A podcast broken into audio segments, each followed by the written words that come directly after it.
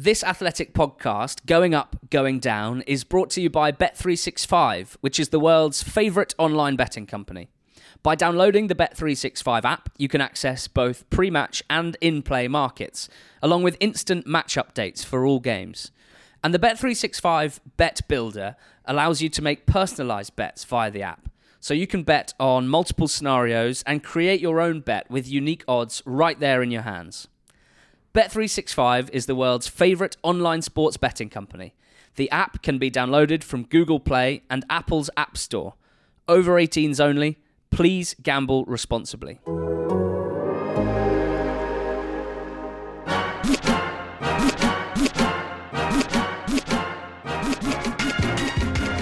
Welcome to this week's Going Up, Going Down podcast, brought to you by The Athletic. We're focusing on all things EFL, and we are Ali Maxwell and George Ellick, who's the Jake Livermore to my Romain Sawyers.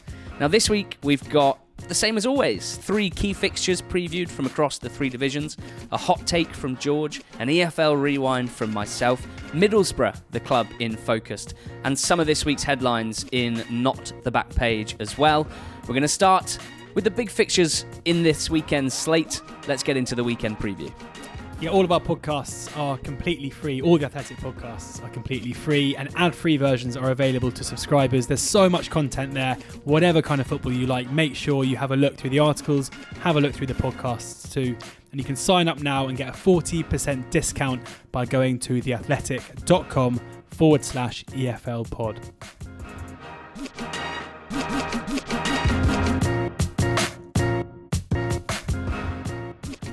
So as ever, the first segment of this Going Up, Going Down podcast are the games of the weekend, starting... That's what it's all about. ...in the Championship. The games coming up this weekend, we've had a full slate of fixtures in the Championship, and I have chosen Blackburn against Swansea for the game of the weekend in the Championship. Blackburn... Bit of a hipster choice, this one? Not at all. What's caught your eye here?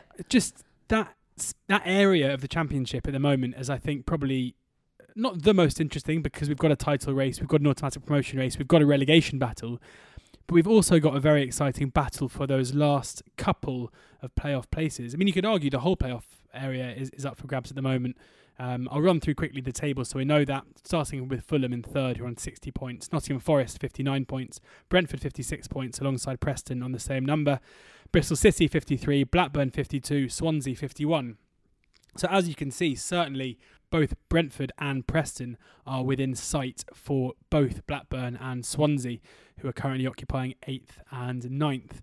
And I've written down in my notes here for Blackburn, I've written more than just this, but the first note just says Tony Mowbray is doing the Lord's work at Ewood Park. And really? It's hard to really say anything otherwise. What he's doing there, to contextualise it a little bit, the injury problems that they've had. I mean, coming into the season alone, I think they finished 15th last season, which was a decent effort for a side coming up from League One.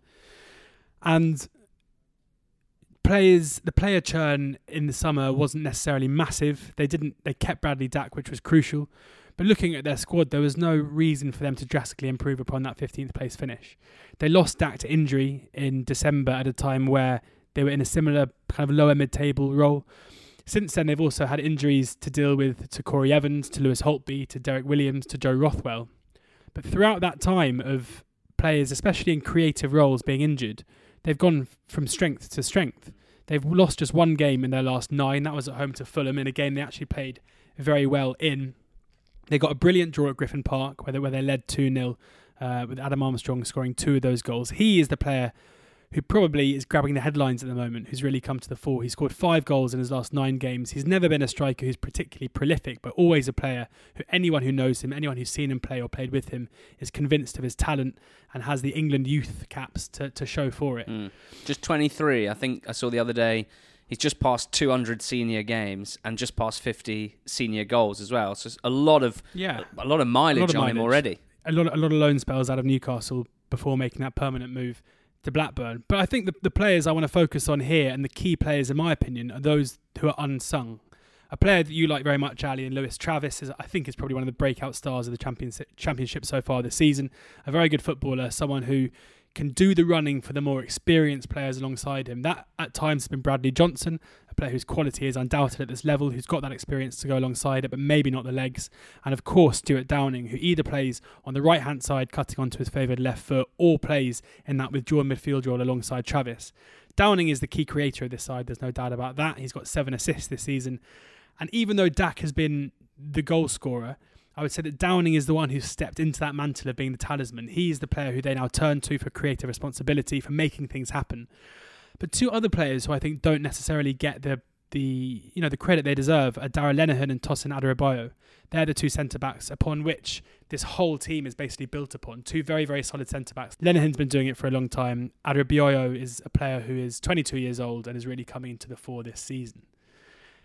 Tony Mowbray had to do all of this without the players that I've mentioned. Rothwell is returning to fitness at the moment, which is a positive. Holtby will hopefully be doing so soon, but there'll be no Dak until the end of the season. And even in midweek, they showed again against Stoke in a 0-0 draw that they are a side there on merit. They're not there by chance. They're not a flash in the pan. They dominated the game. They deserve to win. They'll be frustrated that they came up against the Jack Butland of old, although Butland did throw in one mistake, which they put into the back of the net, but it was offside. So without Jack Butland there, coming up against the keeper maybe a little bit less inspired, that have come away from that game with 3 points as well. So basically a side in the form of the decade they've been in. They're in the best possible situation they could be in, with a manager who's got a team really purring and a nice balance throughout the side of solid defensive players, a decent midfield and an attacking player in Adam Armstrong, who's really on top of his game and has the talent to go alongside it. So Mowbray doing the Lord's work, spreading the good word of patience, of good man management, developing the players at your disposal over just buying tons and tons of players. What about the team they're up against this weekend? Where do you rank Swansea at the moment? Well, this is really difficult because if we took a selection of Swansea fans after Steve Cooper had been appointed, Steve Cooper, this is his first senior management job, his first club management job. And if you told them in mid-July that they would be sitting in 9th position on the 27th of February, they'd have been absolutely delighted with that. They lost Graham Potter in the summer. They lost Dan James in the summer. They lost Ollie McBurney in the summer. They didn't necessarily replace them with anything up to the standard they'd have wanted to. Borja Baston was brought in early on in the season, a player who'd been basically cast aside. He's no longer there. And in midweek, we saw another performance that was full of, I want to say guts and some quality at Craven Cottage. And they came away from that game losing 1-0. And anyone who hasn't seen the game from last night, I would recommend that you watch the highlights pretty much immediately, because Andre Ayew was fouled twice in the second half in the box. Nothing given. The picture and the video of him screaming up at the clouds is somewhat iconic in my mind after watching the highlights. Fulham go the other end and awarded a very, very soft penalty. Freddie Woodman, the Swansea keeper, saves a penalty, makes another incredible save from the rebound, only for Conor Gallagher to break up the other end of the pitch for Swansea. I think he's fouled by Joe Bryan, and then Alexander Mitrovic makes amends for his miss a minute later in the 94th minute and winning 1-0. And it kind of feels like that sums up Swansea at the moment. They're a side who, when they play badly, are beaten, and when they play well, can't really seem to get over the line. They brought in very good calibre young players in on loan in January. Conor Gallagher, who I mentioned, Guehi as well from Chelsea, Ryan Brewster from Liverpool. And it seems a little bit strange maybe to bring in 3 players in on loan on January after you've had a decent start to the season who aren't your own players to develop, because realistically they need to either bring through their own talent here or they need to try and get into the playoffs. But I think that this relationship that Cooper has, due to his history in the England youth setup, means that these kind of relationships, these kind of loan players coming in for the long-term future of the club under Cooper can only be a good thing. They're pretty reliant on a few individual players. Andre Ayew in the final third, Matt Grimes in the middle, Joe Roden at the back, and Freddie Woodman, another one who's been a revelation in goal. But again, crucially, he isn't their players. He isn't their player. They've only won 1 in their last 7, but that 4-4 draw that we saw the other night on a Friday night at Hull seems to have triggered a bit of focus. It was a bizarre game that it felt a bit like a pre-season friendly. Someone even tweeted us saying it looked like a testimonial. A 4-4 bore draw, if that's possible. And since then, they returned with a 3-1 decent win against Huddersfield and an improved display at Craven Cottage as well. So I do think that there are signs that this Swansea side are not a lost cause by any means, but they come up against a side here in Blackburn who are bang in form and bang on top of their game, and it's a really, really difficult place to go. I don't think it's going to be easy for Blackburn to win it. I think they're the most likely winners, But if I was going to go for a prediction, I'm going to say a low-scoring draw, a 1-1 draw.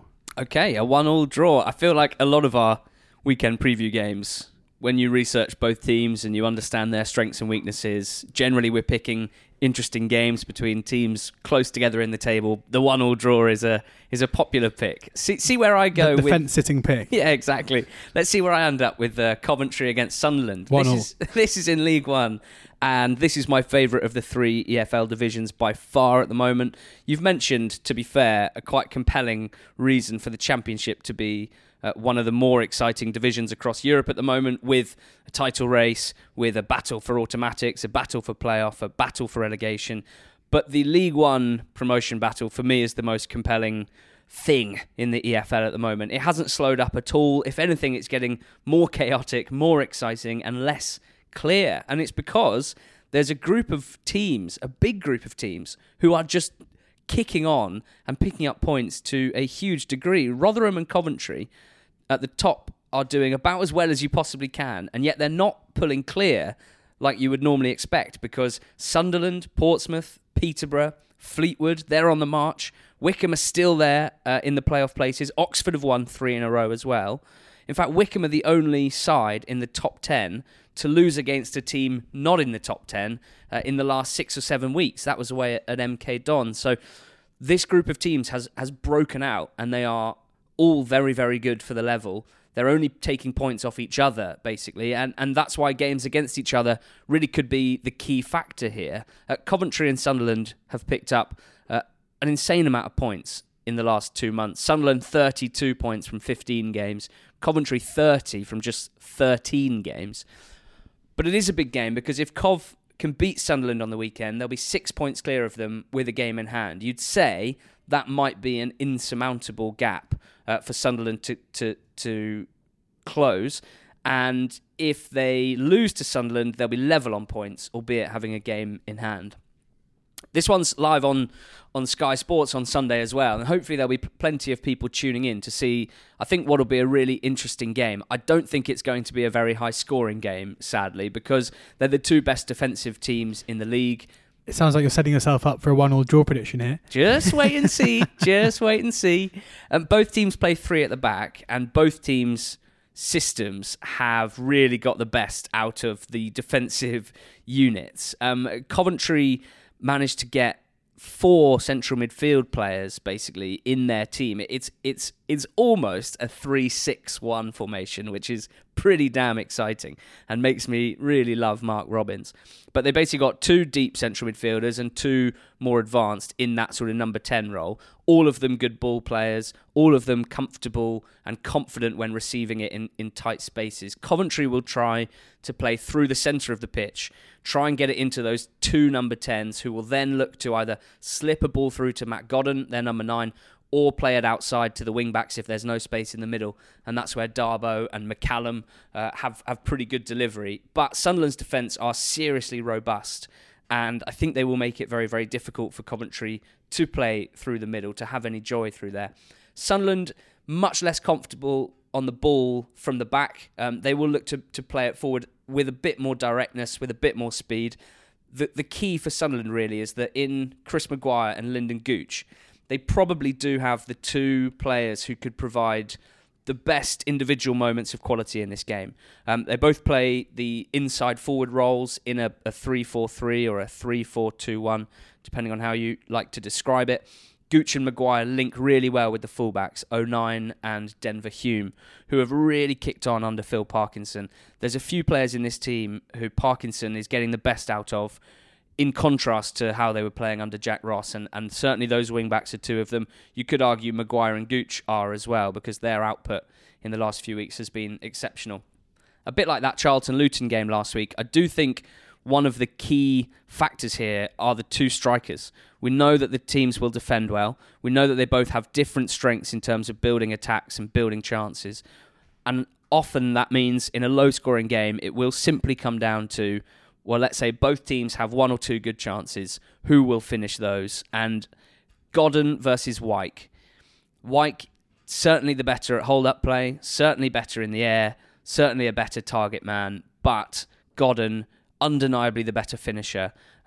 In terms of XG this season, they actually pretty much have the exact same amount of chances created for them, but Godden's conversion stats much better. He's converting his chances at a better rate. So for me, the way I think this game will play out... Here we go. I can see it being 0-0 at half-time, George. Half-time, full-time tip here. Wow. I think Coventry will put together one really nice piece of attacking play that will end up in a 1-0 Coventry. And then I think a bit of individual brilliance from Chris Maguire towards the end. We'll see this game end 1-1. What a bizarrely specific prediction that is. I've thought so much about this game that I haven't... They're going to put together a really nice bit of attacking play early in the second half. I love it. It'll be a lengthy spell of possession. They'll work it well. It might be played out wide to one of the wing-backs. He'll cut it back and someone will finish it. I feel like after this podcast, you and I should go down to the park and just reenact how this game's going to go. And then when it happens, we'll go viral. Great bit of video content. Okay, I'll be Chris Maguire. On to League Two then after that. I don't think I can really follow up predicting phases of play in a match, but Colchester hosts Cheltenham in League Two, 6th hosting 5th. Colchester on 55 points, Cheltenham on 60 points, but crucially Cheltenham have a game in hand on the team below them, so this is really an opportunity for the top 5 in League Two to break away from the pack. And we've spoken a little bit, both on this podcast and on Not the Top 20, about there being a top 4 in League Two. 4 teams going into 3 places, Swindon, Crewe, Exeter and Plymouth. But we're in a position now where it has to be a conversation about the top 5, with Cheltenham just 2 points behind Plymouth and 6 points off the top. I'm going to start by talking about the away team here. And I think that the job that Mike Duff is doing at Cheltenham is simply... I mean, it goes... You're almost speechless. Well, it just goes completely unnoticed. He came in about a year ago to a side who were struggling at kind of the bottom region. I think they were bottom when he arrived, you know? Unbelievable. Mm. And what he's done to that side in a year, without a massive churn of players, is absolutely stunning. And they are in a position now where they have won 4 games in a row. They're getting themselves into position to have a real go at automatic promotion. It would take a massive... fall for them now not to reach that, and the personnel and the way that he's going about his business is so impressive. And there's a reason why, you know, the form for the first 6 months of the season was great, but I think there are quite obvious reasons why they're playing so well at the moment. Alfie May's arrival from Doncaster in January is clearly one of those reasons. He scored 5 goals already in his first 10 games, but that's just basically a fraction of what he offers. His pace, the way that he can turn a defence, his industry up top, playing alongside a veteran in Luke Varney is a proper strike partnership that we don't really see too much, and is a handful for any defence to come up against. Varney, of course, had his injury problems, as did Boyle, who plays on the left-hand side of a back three. His return from injury has also been very, very important to the way that they play. And it's just such a balanced side with that back three of Boyle, Tozer and Raglan, so solid. The left foot of Chris Hussey, meaning they've got brilliant set-piece delivery and a brilliant outlet on the left-hand side of midfield. Broome and Doyle Hayes are 2 midfielders I really, really like, 23 years old and 21 years old. Very, very creative in the middle of the park. And then, of course, we have the 2 I was talking about in Varney and May, with Ruben Reid not a bad option as well if one of them isn't firing. It's not a particularly deep squad, but it's a side that under Duff is starting to show qualities. It makes you think they really could get promotion out of this league, and rightly so. Mm. We had them down as a dark horse at the beginning of the season, but I think looking at the quality throughout their side now and the balance they have alongside their manager, there's no reason why they shouldn't be battling at the top end of that division. With Colchester, it's a bit of a different story, where they are a side who we've expected year on year really to produce performances and results that would get them to the top end of the side. And under John McGreal, they've often put in performances amongst the very best in that division. The players to look out for here, a player that you like very much in Kwame Poku, whose rise from non-league has been pretty incredible. And at 18 years of age, he really is a live wire on the right-hand side. He scored a brilliant goal at Salford on the weekend as well, which I recommend that you go and watch. Courtney Senior, a player who on his day can be very impressive indeed, but he's been left out recently due to a bit of a lack of form, which has opened the door for Poku to come in. And Theo Robinson is possibly the key to this Colchester side. He's never been particularly prolific, but you do feel like, given the creative talent they have throughout the side, maybe a goal scorer would be the thing to turn this Colchester United side from a top 7 side into a top 3 side. He scored 5 goals in his last 5 games, so if they can get him firing, then that would be very important to them as well. But I'm still just not quite convinced by Colchester. There always seems to be, under McGreal, the odd bad performance around the corner. They went on a brilliant unbeaten run a few weeks ago, I think it was 13 unbeaten, which ended in dramatic fashion against Cambridge. And since then, it's been a very good performance followed by a pretty poor one. And we think back to the 3-0 win they had against Plymouth a few weeks ago, which I think you called the best performance in League Two this season. The best first half performance, okay, I said, George. Okay. Don't misquote me, please. You and your specifics again. This is how fake news gets spread. Rumours like this. The best first half display. But their home form is very good. They lost 3-2 at home last time out against Grimsby, the resurgent Grimsby, and that was their first loss at home since mid-October. Can you tell what I'm going to predict here?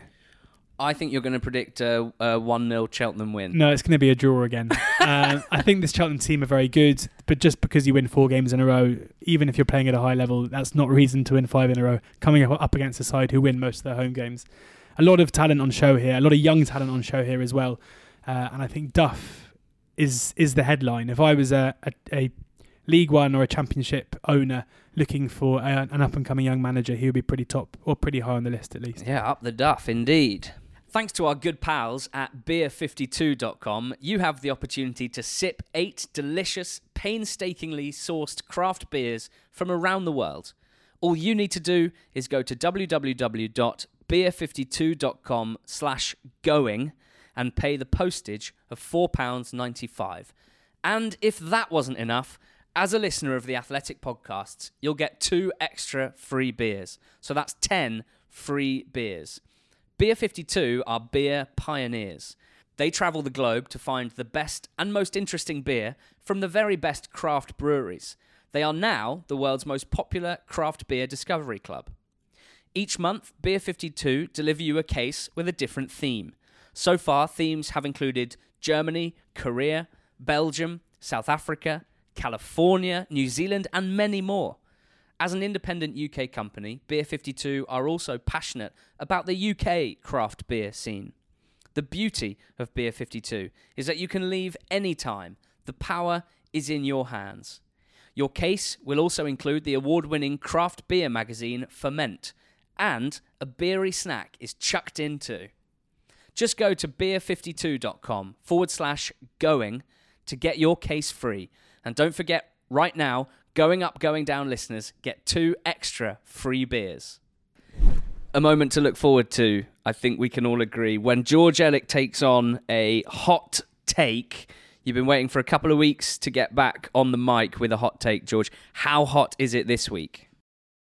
It's just a massive pet peeve of mine that comes in 2 parts. And it's something that we see from football fans in every stadium, across social media, every weekend, and it's something that is just factually incorrect. It sounds pretty hot to me. And it comes in 2 parts. I'll give you 2 headlines, and then we'll start at the top. So the main point is we see every fan of every side saying what we need is a 20-goal a season striker. No, you don't.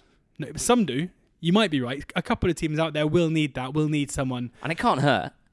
But that is not what you're after. That is not the key issue you have in your side. The next pet peeve, and the one that really bugs me, is when people say, he's a striker, it's his job to score goals.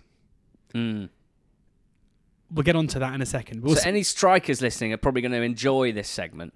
For many strikers, their one and only job will be to score goals. I understand that. But the argument that a striker cannot be having a positive impact because he's not scoring is just completely moronic. We'll start at the top now about the 20 goal a season strikers. And this comes at quite a difficult time to be doing this on an EFL podcast, because we look back to last season in the Championship. 9 players in the Championship scored 20 goals or more last season. That is absolutely extraordinary. Frustratingly for me, when I did my research, the 3 promoted teams were Norwich, Sheffield United and Aston Villa. Timo Pukki, Tammy Abraham, Billy Sharp, all scoring 20 or more goals. But then I realised every rule needs an exception. Mm-hmm. And that is our exception here, because if we delve into the depths of the EFL, you'll see that 9 players scoring 20 or more goals, that is just not normally the case. Take the Championship, 17-18, how many players score 20 or more? 3? 2. 16-17, 4. 15-16, 3. This is a tiny...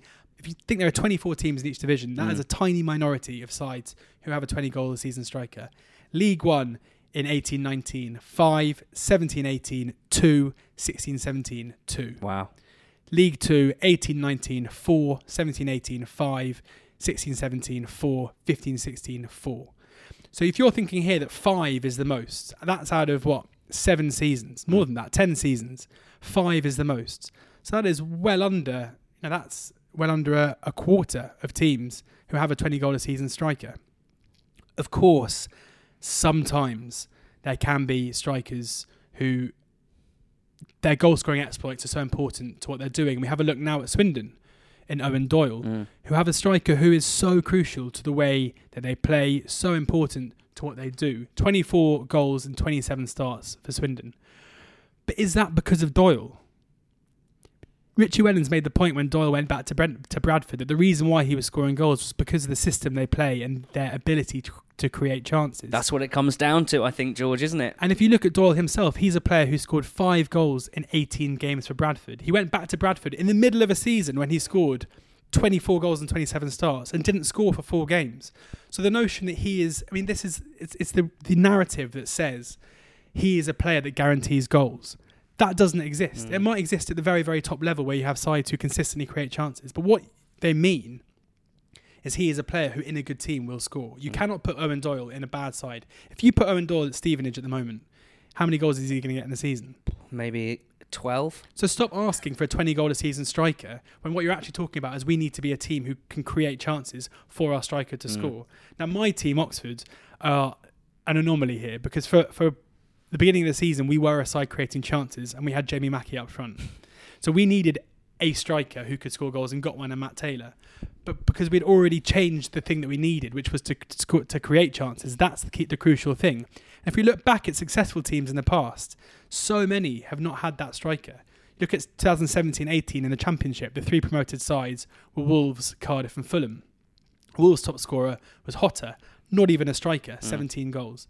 Cardiff's was Patterson, not even a striker, 10 goals. Fulham's was Sessegnon, not a striker, 15 goals. Corley Woodrow for Barnsley last season, the best attacking team, I would say, in the league. Woodrow with 16.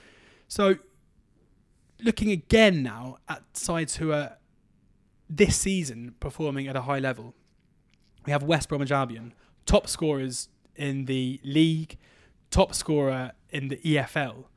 Hal Robson-Kanu is their top scorer on 10 goals. He's never been a prolific goal scorer. Yeah.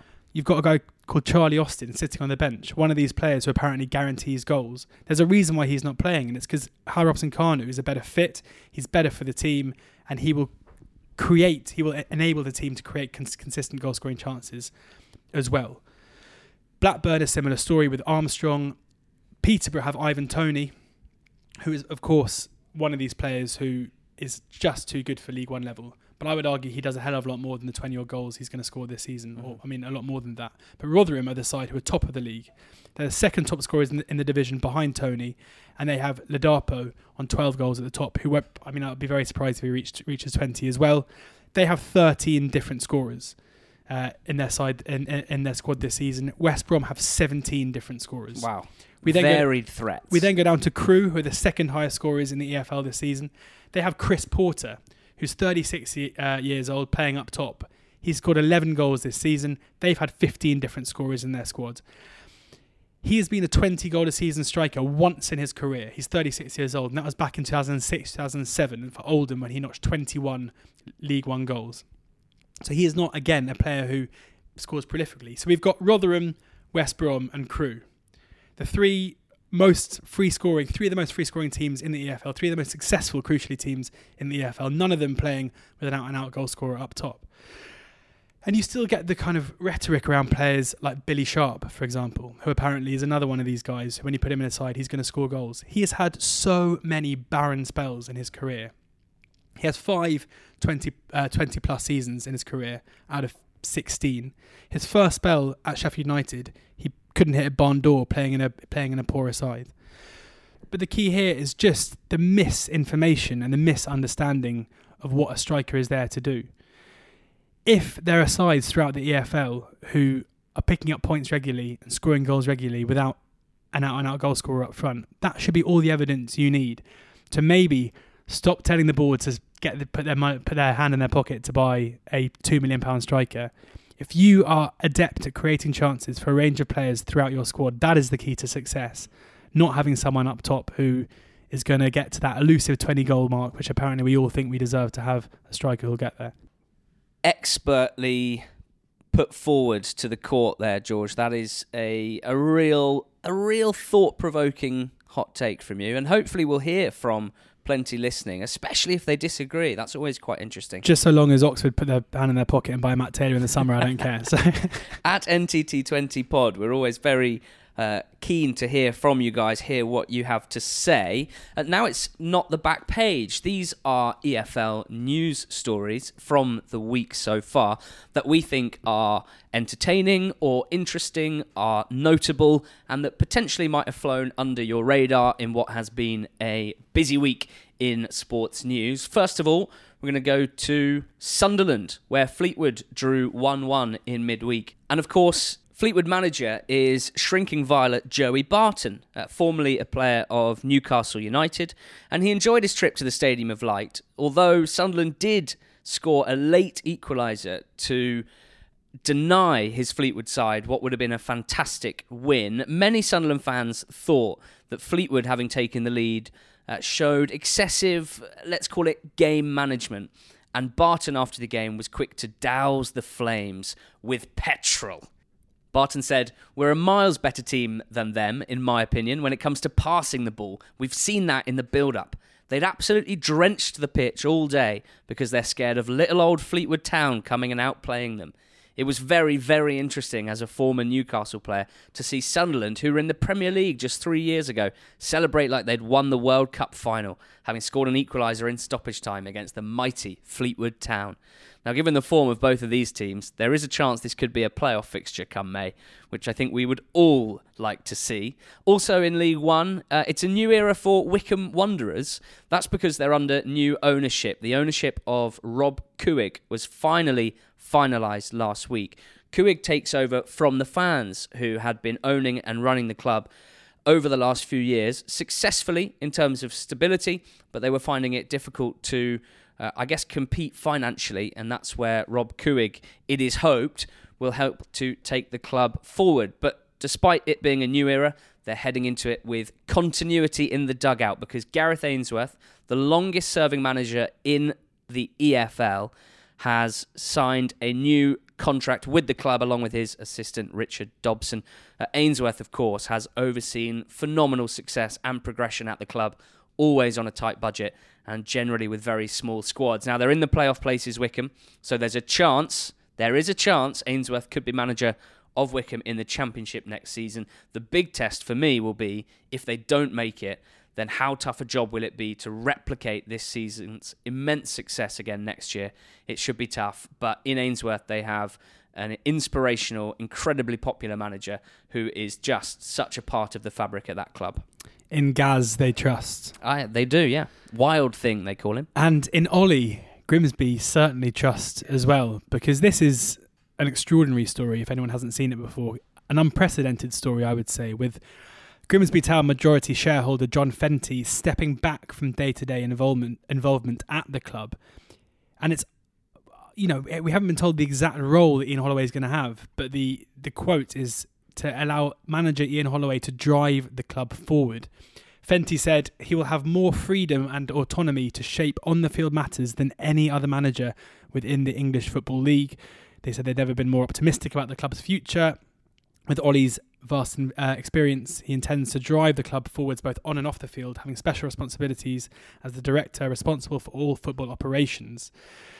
This is interesting because we've seen a move away from this kind of management, I would say, in recent times. The European model has started to filter its way into English football now, with directors of football being brought in to basically be the boss between the chairman or owner and the manager. And what Grimsby are doing here is basically giving Ian Holloway, who has invested some of his own money into the club, he has moved his family to Grimsby in order to be closer to it. He has invested so much already. I mean, anyone who hasn't read, we plugged it on here a couple of weeks ago, but anyone who hasn't read the Ian Holloway interview on The Athletic should do so right away, because it's so enlightening as to just how much he is investing emotionally, financially into Grimsby, a club who I would say have some of the same quirks as the man himself. there's always been a lot of talk about the gap between the Championship and the Premier League and the money at the top of the game and how that is causing the gap to grow and make it harder for teams to go up and stay up in the Championship. But as Simon writes, as George has written already for The Athletic as well, the gap between the League One and the Championship is arguably larger, teams finding it even tougher to establish themselves as Championship teams having come up from League One. It's definitely worth a read. It's a thought-provoking piece. You can read it on The Athletic website. Search for Simon Hughes in the search bar for that article. If you haven't signed up to The Athletic and you'd like to check this article out, if you'd like to see what else it has to offer, you can get 40% off an annual subscription if you go to theathletic.co.uk/EFL pod, all one word, EFL POD. That'll get you 40% off. You can check out Simon's piece and everything else it has to offer. Next up is the In Focus segment of the podcast. We pick a team each week, and normally we try and pick one that we reckon is in quite an interesting, sometimes quite tense situation, either at the top or the bottom end of the league table. We're literally going, a club probably either going up or going down. Sometimes, George. What about Middlesbrough? That's who we're looking at this week, because it has certainly been a tense few weeks for them off the back of some very poor performances and results against teams down the bottom. The gap between themselves and the relegation zone has shrunk considerably. George, I wanted to ask you your thoughts on Middlesbrough, the current situation, where they're at, and then I'm going to run you through what the fans are saying. Well, as of 12:54 on the 27th of February, they are currently Jonathan Woodgate's Middlesbrough. I wasn't sure if that was necessarily going to be the case when we got to recording time. It may not be the case. When people are listening to this, it may still be, but he is certainly a manager who seems to be under some pressure. They're on 37 points from 35 games, but if you actually pick apart their season a little bit, from the 27th of November to the 1st of January, they went on a really good run of 9 games, winning 6, drawing 1 and losing 2. That means 19 of their 37 points to this date came in just 9 games. In the other 26 games of the season, they've collected just 18 points. So over the course of the season, over 26 games, taking out that one good run in the middle, that is a 32-point season form. That is absolutely horrific. If you take out those 9 games in the middle, this side has been the worst team in the league by absolutely miles. Jonathan Woodgate has been tarnished a little bit by the brush of his own first press conference where he spoke about the style of football that he wanted to play. And I do feel like he's been judged against that possibly too harshly. I think he was very naive in what he said, and I've written down what he said in that first press conference here. So this is Woodgate's quotes. "Firstly, I want to pass the ball. Pass the ball, keep the ball. I want players to run with the ball. It's important that when you lose the ball, you win it back as quickly as possible. Obviously, don't go gung-ho. There are times to press and to know when to press. That's my philosophy. That's what I want to do. I want to win games, scoring goals. If you look at this league now, you go up by scoring goals. If you don't, you won't go up." Now, probably didn't help himself there in hindsight. He hasn't. But the important thing to remember is, irrespective of the style of play, what they've done this season isn't good enough. But when you've had Tony Pulis building a squad to play Pulis ball, as we know it, and you come in as part of his backroom staff and say that in your press conference, it is beyond naive. Especially when you've never been a manager before. You have absolutely no idea how to make your players. I mean, we take it for granted as football fans that a manager can come in and get players to play the way they want to, but that's got to be pretty difficult. I'm sure if I went in tomorrow to Middlesbrough and started trying to get them to play passing football, I don't think it'd be particularly easy to get guys who've been coached in order to play a certain style to do so. I see your point, but I'd back you. Thanks very much. That's very kind. Steve Gibson, I'm just the other end of the phone. But they are 16th in the league for possession with 47.3, which, you know, when you get around the 50% mark, it's kind of doesn't really mean too much. But he says that he wants to play passing football. They are 22nd in the league for passes attempted. So even passes attempted, they are third from bottom. They're 18th in the league for accurate short passes. He hasn't made good of his promise whatsoever. And in terms of trying to find a team to score goals, they failed in that regard as well. The constant chopping and changing throughout the season, both in terms of personnel and formation, is just symptomatic of a manager who doesn't know his best side and doesn't know how to approach or how to even to get his side out of a rut. They switched to three at the back at the beginning of that good run, and the emergence of Spence and Coulson as wing-backs was really, really key to that run of 9 games, which has made sure they're currently out of the relegation zone, as was the return of Ashley Fletcher. But since that run, they've gone 9 championship games without a win.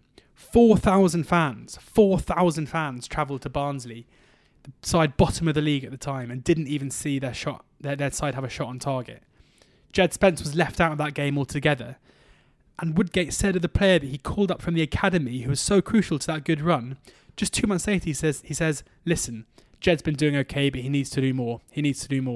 These are young lads and we're in a relegation battle, so sometimes you need people who have been there and done it and really fought. Mm.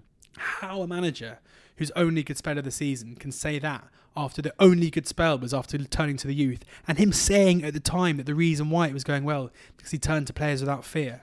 I understand that he's a manager currently scrambling for his career at a club that he loves, but just the inability to find a settled system, to understand how he wants to play and use the players that he wants to. You've got Johnny Howson, a centre midfielder by trade, who in the last few weeks has played centre-back, right-back, right-wing-back and right-wing. Mm. Ayala and Fry are both key players for them, and they've been injured recently. Lewis Wing is their key goal threat. He does very little apart from just shooting. Looking at the transfer policy this summer as well, it is baffling how the club has treated certain players. Mark Boller was brought in from Blackpool, played 10 times, did okay, sent out back on loan to Blackpool in January. Marcus Brown, brought in from West Ham in the summer, didn't play particularly well for them, has gone to Oxford, and he is, as someone who sees Marcus Brown playing every week, the fact that he is contracted to a side who are struggling to score goals at the bottom end of the championship and they have cast him out of the club is totally unforgivable. The key bit of context to mention, and I'm not saying that you've left it out on purpose, is that he did get sent off twice at a time where Absolutely. They were in really poor form. You could see as a manager, you know, bear in mind that we're all human, you could see why you might not necessarily want to chuck that person out into the... But when you've got a young guy playing his first season in the Championship, I'd argue that you have to manage him. You have to manage a guy who's got a temper. You have to ensure that he doesn't behave like that. I'd say if you've got a young kid who's 21 and 22 years old, playing in the Championship for the first time, and he's getting sent off twice in the first half of the season, that's not just his failing. He's been mismanaged as well. You look at players they brought in January, it all looks quite exciting. Patrick Roberts came in and looked very, very bright before he got injured. McCudie's made a decent start despite an own goal and a deflection into his own net. Ravel Morrison and Nemecha have come in and struggled to really make an impact as well. But in terms of just the performances against Wigan, you know, they played the bottom 3 in a row and got just 1 point out of it. They had 3 shots on target in a 2-2 draw against Wigan. They had no shots on target against Luton, no shots on target against Barnsley as well. Against Leeds in midweek, they were better, but they still lost the game 1-0, having 3 shots on target. The first one was a George Savile shot from 35 yards, which was their first shot on target in over 7 halves of football. And the expected goals, they project as basically one of the best defensive teams in the league. But their attacking output is so poor. In the last 4 games before the Leeds match, they had the worst attack in the league and the second best defence. When you've got a manager saying at the beginning of the season that to get out of this league you have to score goals, the fact they have the worst attack in the league in terms of the underlying data is pretty horrific. The defensive unit, as I mentioned, is operating well. That will be the thing that keeps them up, if anything, and Woodgate definitely deserves credit for that. But he has to work out a way to get his team scoring again. They have enough attacking talent to do so, even if they may have bombed a couple of those players out. In bringing in players like Ravel Morrison and Nemecha, you'd think they'd have enough, and Fletcher up top as well. But I was just baffled by the fact that he stumbled across a winning formula where they were one of the form teams in the league, and he was so quick to cast them aside after a poor run, and that is a massive issue. You've taken the words out of a lot of the fans' mouths. They're all on a similar wavelength. I sort of split our questions into 2. One about the on-pitch goings-on, any relegation concerns, what level of concern, and then an off-the-pitch question asking the fans how they think this has come about. This is a team, of course, that was only in the Premier League 3 seasons ago. Fuzzy Dunlop, one of our favourite Borough fans on Twitter, serious and growing concern. He's pointed to a lack of goals as the main problem, as you have, and Ayala's injury that's also been an issue at the back. Christopher says, we've looked toothless going forward and, to be honest, just a bit clueless at times. Josh says, I've always been very, very level about Woodgate, but I'm very worried with the fact that the more players we get back from injury, the worse we seem to get. I wanted just to pick up on what you said about chopping and changing all of the time and changing systems at this stage of the season. You can understand why managers do it in order to try and hit upon a formula that works. But quite interestingly, if you look at the teams around them, even the three teams below them, who clearly have been poor over the course of the season, they're in the relegation zone. But Wigan, Barnsley and Luton, say whatever you like about them this season, their managers have a style of play, have a way of playing, and they stick to it. Now, that can be sometimes quite frustrating for fans when things aren't going well and you perceive them to not do enough. They're not doing enough to try and change it. So you can see how it can be a bit of a double-edged sword. But certainly, compared to the teams around them, I'd say at least we all know their style of play. You could see the players being quite level-headed and quite well-drilled in that, whereas Borough seemingly changing it up a lot. Joseph, concern at red alert. We look like one of the worst sides in the league at the moment. Woodgate seems out of his depth. Player recruitment and overall plan have been lacking since 2017. Off the pitch, yeah, same sort of thing. Fuzzy saying, paying for 4 years of mismanagement, the recruitment strategy poor ever since relegation, overpaying for players, incoherent strategy exacerbated by managerial changes. Of course, the more that you chop and change your manager, the less likely you are to have an overarching recruitment strategy in place to help you to both build a squad, but also rebuild a squad if you need to do that. Josh says, and it's interesting to point out that Chairman Steve Gibson, a fan, a local man, he's been chairman for ages, and he is a popular man around town, if you will. Josh says, I think we always seem to have the right idea, but execution is always lacking. It feels to me like there's a real lack of modern football leadership at the club, which leaves us lurching from regime to regime. And Ian, lastly, quite an interesting point.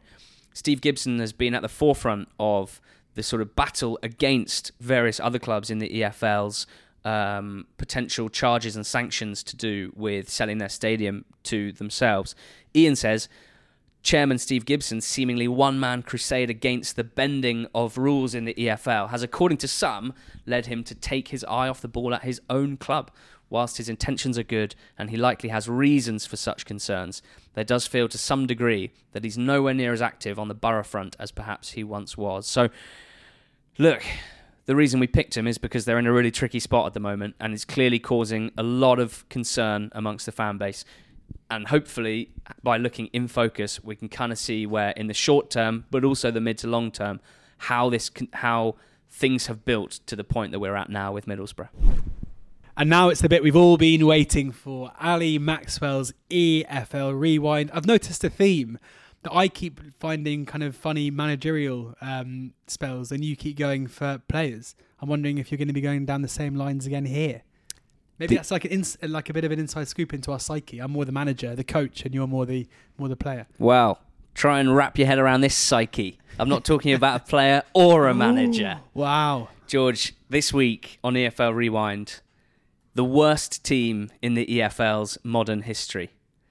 And before I start, a shout out to Yuri Pechinovsky for suggesting this over email. We don't get many emails. Please email us. But Yuri emailed us about this. And once he put his case for this being EFL Rewind, it couldn't be ignored.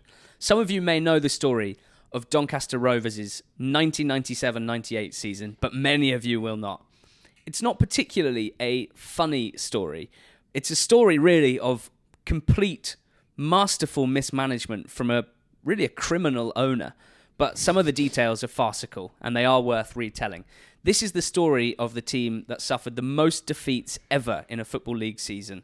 Their record: played 46, won 4, drew 8, lost 34, scoring 30 goals and conceding 127 for a goal difference of -93 and just 20 points. What? Now, this has been written about a fair amount online, as you can imagine, most notably by Glenn Wilson, who is a Donny fan and writes the Stand fanzine that covers the club, and also articles on The Two Unfortunates, Planet Football, and The Set Pieces. So I must thank them before I begin for their work on this topic. We're going to start with some off-the-field context, because this isn't just a footballing tragedy. Of course it's not. Millionaire owner Ken Richardson is in charge here at Donny at this time. And to give you a flavour of the man, in 1982, He was embroiled in a racing scandal when his horse, Flockton Grey, was switched for a race. The horse that it was switched with won by miles at 10-1. No. And he was found out. It was a big scandal, and he was banned from racing for 25 years, obviously. Then he turned his attention to football, first with non-league Bridlington Town. Did he pass the good and proper football persons test? Well, that's a good question. He did in non-league Bridlington Town. He bankrolled them in the short term, took them to Wembley, and then extinction. They went out of business. Then he took over Doncaster Rovers. Now, a dispute with the local council came about because Ken tried to sell the land on which Bellevue, the stadium, stood via an advert in a national newspaper. The land was reportedly valued at £18 million. It was some of the most lucrative of any football ground outside of London. The problem with him putting it up for sale in the newspaper was he didn't own the land, the club didn't own the land, it wasn't his to sell. So the council and Ken have a bit of a falling out. Then there's a bit of really unfortunate news, George. One day in 1995, when the stadium is set on fire, causing £100,000 worth of damage, Bellevue in flames, and it was arson. And who was the arsonist? Well, a chap called Alan was hired to start the fire. He was paid £10,000 to do so, and the police found out pretty quickly who had hired him when they found a mobile phone near the scene, which contained a message to Ken Richardson's number saying, "The job's been done." No way. Smart guy. It's like a soap. It really is. So supposedly his intention, and this is probably being kind, was to try and force Rovers to move to a new stadium. The owner of the club, this is, setting fire to its stadium. Now, Ken, that he doesn't own. That he doesn't own the stadium, correct. Amazing. Richardson was found guilty and sentenced to 4 years in jail, but the fire was in 1995. He's not sentenced until March 1999. He still runs the club. He's still in charge, but he's got quite an unusual way of running this football club. They're in what is now League Two, I should point out, because on the one hand, Ken Richardson doesn't appear to have the inclination or perhaps the cash flow to fund a fourth-tier football club to a normal level. But on the other hand, he's still very involved. In fact, too involved. We start the season in August 1997 with Kerry Dixon as the manager. First game of the season, they lose 2-1 to Shrewsbury. No shame there. Second game in the League Cup, 8-0 to Forest at home. Wow. Next two league games, 5-0 and 3-0 defeats. Kerry Dixon leaves, complaining that Richardson is picking the team. A new manager called Colin Richardson, no relation, and then another one called Dave Cowling. They come and go in quick succession, in a matter of weeks, realising they don't have the autonomy that a normal football manager has, let alone the players or the facilities. And it's clear by now that the season is something of a farce, which is not helped by the fact that Channel 5 are in town with their camera crew filming a documentary about the club. Wow. The documentary is on YouTube. It's called They Think It's All Rovers. It is absolutely sensational. The fourth manager of the season is Danny Bergara. Really interesting guy who I feel quite bad for here because he's got an amazing footballing backstory, plenty of influence before this as a youth team coach in the England setup, and also a legendary manager at Stockport County, gaining 2 promotions with them and reaching 2 Autoglass Trophy finals in 6 years. One of their stands is still named after him, the Danny Bergara stand. Possibly not helped by the cameras and the situation. Danny doesn't come out of this very well. 2 main reasons. One, he's filmed talking to the players before a game, trying to G them up. And he says, "Remember what Churchill said? Never give up." Now, that's not only the wrong phrase. That's amazing. But also slightly undermined by, during his big dramatic pause, one of the players muttering, "Dunno, fight them on the beaches." So that doesn't come out very well for Danny, nor does the fact that one of his great schemes to improve results was to switch the players' numbers round to confuse the opposition. Very shrewd. It didn't confuse the opposition. He didn't last that long as the main manager, although he did stay on to help out with the coaching. Worst of all was the man who took over as manager next. This is now the 5th manager of the season. He's called Mark Weaver. He's already at the club in some sort of director of football role. We're not quite sure what the link between him and Ken Richardson was, but the only previous experience that Mark Weaver had in the game was as Stockport's club lottery salesman. So this is not a football man, I think it's fair to say. And all the players at the time said, perfectly nice guy, knew absolutely nothing about football. Astoundingly, they win their first game with him in charge, which is also the first win of the season. They follow it up by losing 5-2, 3-0, and 8-0 again. The season unravels. Well, that's what I would say, but that also assumes that it was ravelled to start with. Doncaster have 4 different kits this season, none of them sponsored. The badge on the kit was a rough sketch of the Viking badge that was drawn by a club official after the council said they couldn't use the council's crest, which is what they wanted on the kit. That's insane. Of the 45 players used by Donny in the league that season, here are a few that stand out. Andy Thorpe, who hadn't played professionally for 5 years. He turned up, played 2 games, and then left. Paddy Wilson, who joined and looked quite lively as a winger in a 2-1 defeat at Cambridge. Fans pretty encouraged about his signing. Within a month, he was in prison for driving whilst disqualified. 2 players were signed in time for a big game fairly early in the season against Brighton, David Smith and Rod Thornley. Now, they came from the Stockport Sunday League and the North West Counties League. Bear in mind, we are in the EFL here. This was their only game as professionals. Rovers lost 3-1 and were reported to the FA for fielding a weakened team. Oh my God. In the positives, well, Prince Moncrief, amazing name, and he was top scorer with 8 goals in all competitions. He never played at the level before and he never got another chance, which is quite a sad part to this story. I think we need to track down Prince. I think we do too. AD Mike genuinely did okay. He was a former Man City player. He was a striker, but played a lot of his games at centre-back. And Lee Warren became a club legend for his performances, for his character during this spell. In March, as Glenn Wilson writes in his iconic Twitter thread on the topic, which I will share on our Twitter account, at NTT20pod. In March, the club's coaching staff were laid off for 5 days, both of them, I should say. And when they next turned up at the ground, they were given 75 quid each and told to go away. No more coaching, no more training. The players were just turning up for games now. As you'd expect, George, the fans were protesting hard, especially a group called Save the Rovers. But Ken Richardson was shady, I think it's fair to say, and prominent members of the group Save the Rovers had been receiving threatening late-night calls for the majority of the season. Some of them had had their tyres slashed. By the time Doncaster hosted Rovers with about 5 or 6 games to go, knowing that relegation could be confirmed, and with fans thinking that this club was absolutely nailed on to go out of existence at the end of the season, there was a brilliant protest by supporters in an attempt to get some media focus, to get the media to focus on their plight and their issues.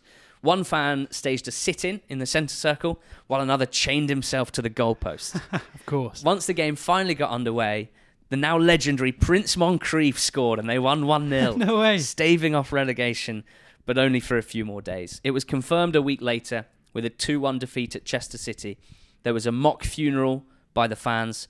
They went down as the worst team that Football League has seen in its post-war years. A reminder of their record. Played 46, won 4, drew 8, lost 34, with 30 goals scored and 127 conceded, just 20 points from their 46 games. Thankfully, to finish on a positive, instead of folding, as many expected, Rovers were taken over that summer by a new consortium, but not before the madness of 2 different Doncaster Rovers sides, one under each ownership, playing pre-season friendlies. Of course, Donny went on to spend 5 seasons in the conference as they licked their wounds as they attempted to recover from the Ken Richardson era. And then they won back-to-back promotions under Dave Penny in the early 2000s to reach League One, where now we've seen themselves kind of established as certainly as an EFL club. They've been in the Championship, League One and League Two in the last decade. As I said, it's not necessarily a funny story, but some of the details are truly farcical.